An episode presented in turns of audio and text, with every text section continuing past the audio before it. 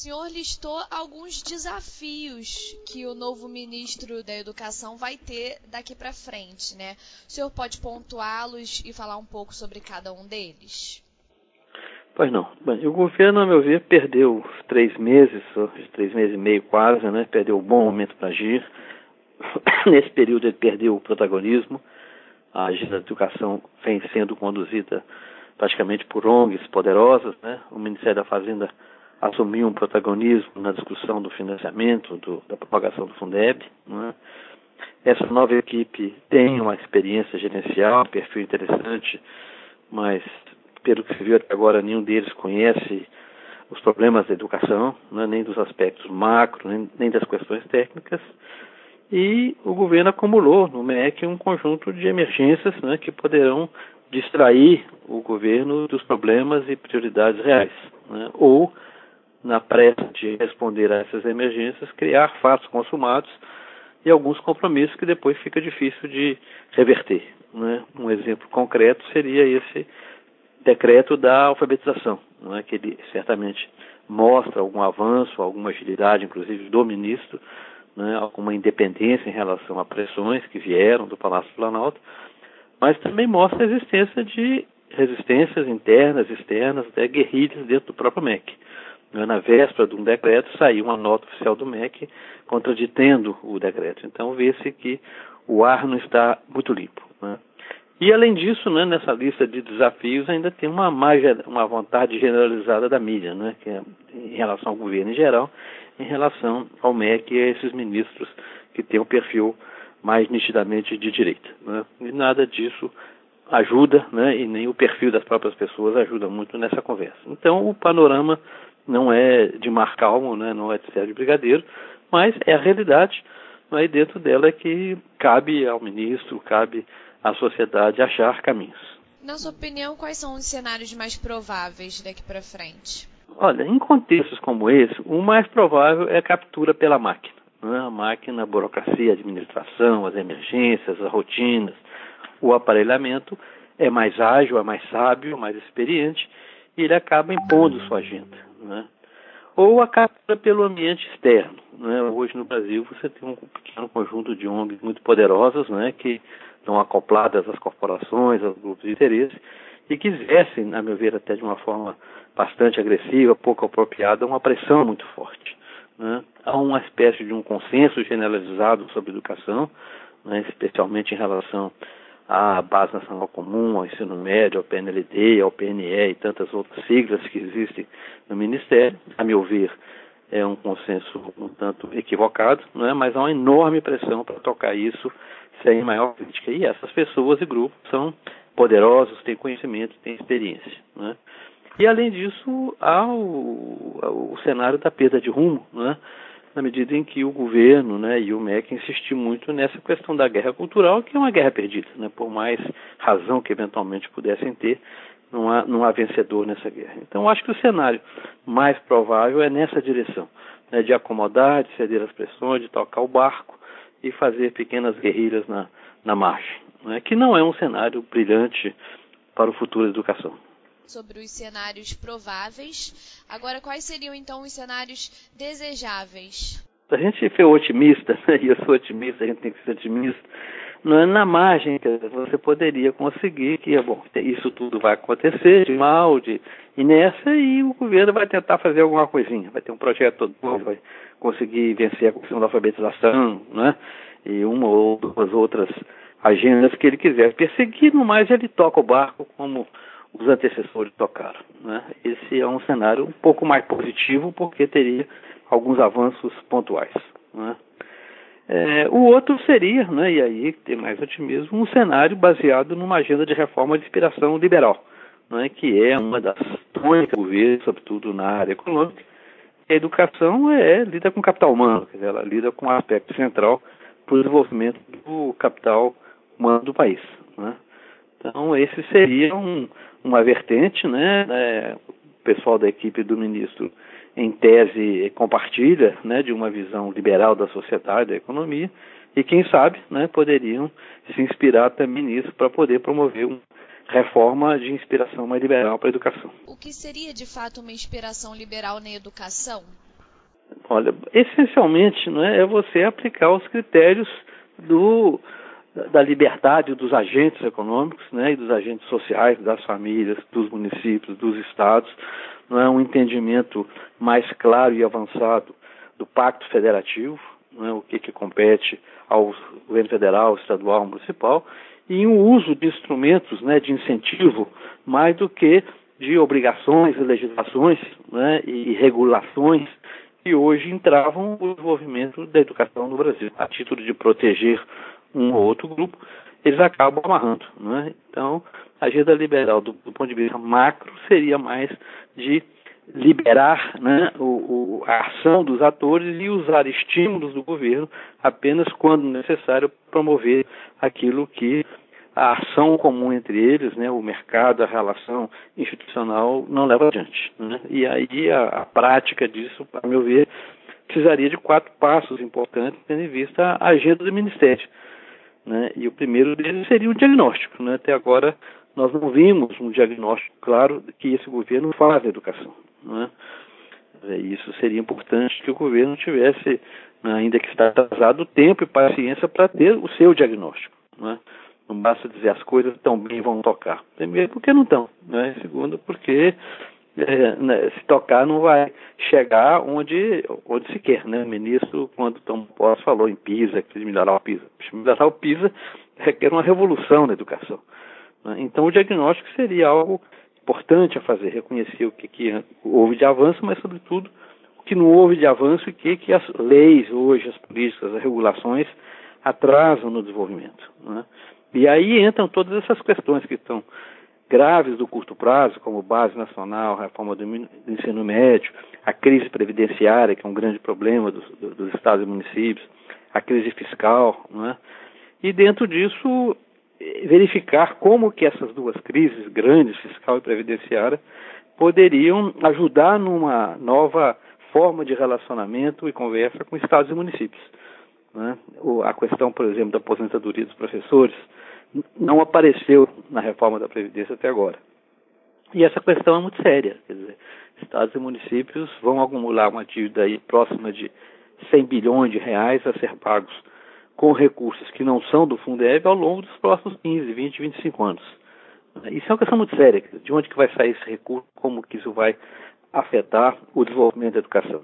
Então, tudo isso precisava de ser entendido para ser parte de um diálogo importante sobre educação. A outra coisa importante que precisa entender, né, que não está na pauta do país, é que o país tem um corpo de professores muito aquém daquilo que é necessário, né, do ponto de vista de qualificação, né, e não há solução de curto prazo, de capacitação formal ou treinamentos que vão tirar essas lacunas básicas da origem dessas pessoas. Então, para poder lidar com essa educação nova do Brasil, é preciso ter uma visão de dois tempos. Quer dizer, o que eu faço com o plantel que tem aí e o que eu faço para frente no longo prazo para ter um outro plantel, né? E, finalmente, ainda, né, no campo do diagnóstico, né, eu acho que é importante que o país entenda, mas especialmente as autoridades responsáveis pela educação no país entendem, né, que o que aconteceu na educação. O MEC, historicamente, ele foi cooptando os grupos para ficar forte, né? E hoje ele se tornou prisioneiro desses grupos de pressão. As universidades públicas, o setor privado do ensino superior, né? As corporações que direto ou indiretamente afetam a produção de legislação favorável a alguns grupos, não necessariamente educação, né? Via pressão no parlamento, via pressão no Conselho Nacional de Educação, via pressão direta no Ministério, né? E que há no país, efetivamente existe, um consenso bastante grande, né, sobre educação. Só que, né, a meu ver e a ver de outros analistas, esse consenso é equivocado. Quer dizer, não será por aí que o Brasil vai avançar, né? Então, a sabedoria de um diagnóstico, né, consiste em identificar os problemas, né, e dar o próximo passo, que é identificar as causas e, a partir daí, então, propor a sua agenda de reformas. A meu ver, a que teria mais chances desse governo seria uma agenda de perfil mais liberal, né? E aí, essa agenda teria 3 contornos importantes. Um relacionado com a educação básica, um relacionado com a educação superior e uma relacionada com a própria instituição, com o MEC, com as instituições de regulação e de controle da educação. Então, no caso da educação básica, né, quer dizer, tem aí uma BNCC em curso, né, quer dizer, o caminho fácil é vamos tocar, não é? Agora, se a BNCC, ela é frágil, ela é ruim, ela não vai avançar o país, né? Ela não é entendível pelas pessoas que estão na ponta, né? Portugal teve um problema semelhante, uns 10 anos atrás, né? E ele fez uma estratégia muito interessante, que foi definir metas muito claras, muito bem escritas, né? E com isso ele conseguiu, né, dar um aprimoramento nos livros, na avaliação, e deu um salto bastante expressivo, inclusive no PISA, né?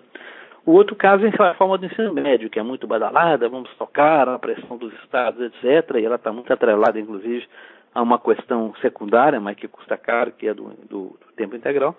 Mas o principal não está feito, quer dizer, a reforma não dá clareza sobre o avanço no ensino médio profissionalizante, que seria a coisa mais importante, né? Tanto que não andou nada até hoje, né? E também em relação ao próprio ensino acadêmico, onde o Brasil é muito fraco, né? Porque ele tem um excesso de demandas, e a diversificação aí também não está clara. Então, são questões pontuais, mas fundamentais para que essa reforma eventualmente possa dar frutos, né? E uma terceira questão da educação básica muito importante é promover a questão, resolver a questão do financiamento e concentrar esse financiamento, né, que é muito pequeno da parte do governo federal, quer dizer, ele não entra nem com 10% do total do gasto na educação básica, né, para fazer mudanças estratégicas. Quer dizer, ele não vai conseguir fazer nada muito profundo porque não tem dinheiro, né? A parte do governo federal é pequena. Mas ele pode concentrar, né, alguns incentivos para fazer reformas estruturais nos estados, né, com essas questões de municipalização e previdência. Ele pode usar para promover uma transição, né, para sistemas educacionais estaduais ou municipais ou regionais, né, uma estratégia para lidar com a situação atual que requer um tipo de instrumento e uma estratégia de transição para uma rede de qualidade, né? E também inaugurar, né, forma de tratar diferenciamentos desiguais. Quer dizer, o Brasil tem 5.500 municípios muito desiguais, né? A maioria deles muito pequenos, com menos de 10 mil habitantes, sem recursos, alguns médios, alguns grandes. Quer dizer, então precisava de tratar diferenciadamente com políticas adequadas. Então usar estrategicamente os instrumentos seria importante, né?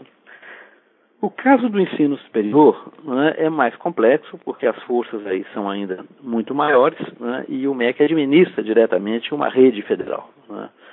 Agora, do ponto de vista macroeconômico, né, tem uma questão muito séria que é a questão das ocupações e do capital humano no mercado de trabalho, sobretudo de nível superior, né. Quer dizer, a mudança no mercado de trabalho, ninguém sabe o que vai acontecer, mas sabe que vai ser muito diferente do que a gente pensa hoje e muito diferente do que foi, né. O nosso sistema de ensino superior já é defasado, né? Nós formamos pessoas para profissões que não existem e sem as habilidades que o mercado precisa. A Europa, de certa forma, os países da OCDE já entenderam isso, pelo menos há 2 décadas, né? Tem uma mudança em curso chamada Protocolo de Bolonha, enfim. Há direções bastante claras, né, nos países desenvolvidos a respeito de como lidar com o ensino superior, que no Brasil é muito amarrado a essa formação profissional para opções que têm mercados de trabalho garantidos, são coisas tudo, né, todas de uma agenda do passado, né? Então, essa é uma questão difícil de lidar, mas importante porque ela tem a ver com a realidade, com o futuro e com o valor do investimento que as pessoas fazem no ensino superior.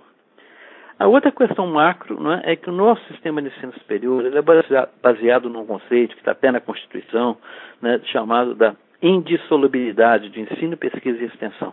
Então, a universidade, né, é aquela ideia do século XIX, né, de Humboldt na Alemanha, e que todas têm que ter tudo, né? E o resultado é esse, que elas têm um custo caríssimo e não produzem pesquisa de qualidade ou extensão de qualidade, né? Então, esse conceito precisava de mudar, inclusive, eventualmente, de diversificação dentro das instituições do próprio governo, das federais, né? Então, tem essas 2 questões conceituais que não se resolvem no curto prazo, não estão na pauta de debate, mas precisavam de entrar, né, para que a coisa tenha sucesso e o país tenha capital humano adequado. No caso gerencial, né, específico da questão das universidades federais, né, claramente o que tem hoje? Você tem uma autonomia formal e uma amarração muito grande pela burocracia, pelas regras, e uma irresponsabilidade muito grande. Vai criando déficit, pagando, passando a conta para a viúva, né? Então, e a ineficiência é muito grande, a perda de alunos, né, a relação professor-aluno.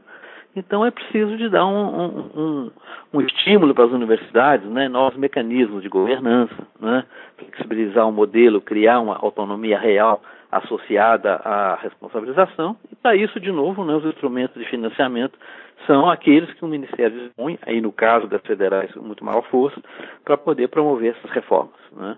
Essa não é uma mudança fácil, mas é outra mudança que a crise hoje é tão grande que ela talvez seja viável, né? E em relação às privadas, né, e aí de novo, mais do que nunca, a agenda liberal teria muito a contribuir, né? Quer dizer, hoje você tem um mecanismo de regulação, parece que o MEC já gastou mais de R$1 bilhão nele, sem a menor eficácia, sem a menor contribuição para melhorar a qualidade das federais ou de sinalizar para os alunos o que fazer, né? E existem hoje instrumentos de informação, de comunicação, todo mundo usa aí no celular, que poderiam substituir esses caríssimos mecanismos de regulação, né, por um sistema de informação ao consumidor, né? Então, tem muitas outras maneiras da sociedade, dos indivíduos, saber sobre a qualidade das instituições que não dependeriam desse cipoal de regulação e esses custos enormes de supervisão que não contribuem nada para a qualidade, né? E no bojo disso, né, precisava de acertar um pouco mais o FIES e o ProUni para que eles sejam realmente mecanismos de promoção da equidade e não de abuso, né? Quer dizer, se essas coisas andarem nessas linhas de ensino básico, ensino superior, aí cabe, então, repensar o próprio papel e estrutura do MEC, né? Quer dizer, a estrutura sempre deve seguir estratégia. Hoje o MEC é montado como se ele fosse uma rede de escolas, uma série de grandes escolas, né? E ele não faz o que ele devia fazer, que é política de educação, né? Então ele poderia ser um órgão muito mais enxuto, muito menor, muito mais barato, muito mais ágil, né? Mas isso só pode se pensar na medida em que se decidir realmente qual é a função, qual é o papel de um ministério dentro de uma agenda liberal, de um país efetivamente federativo, né, que quer menos Brasília e mais Brasil, né, e aí haveria um grande espaço para mudança, né, e certamente isso seria, a meu ver, muito bem-vindo para o futuro da educação.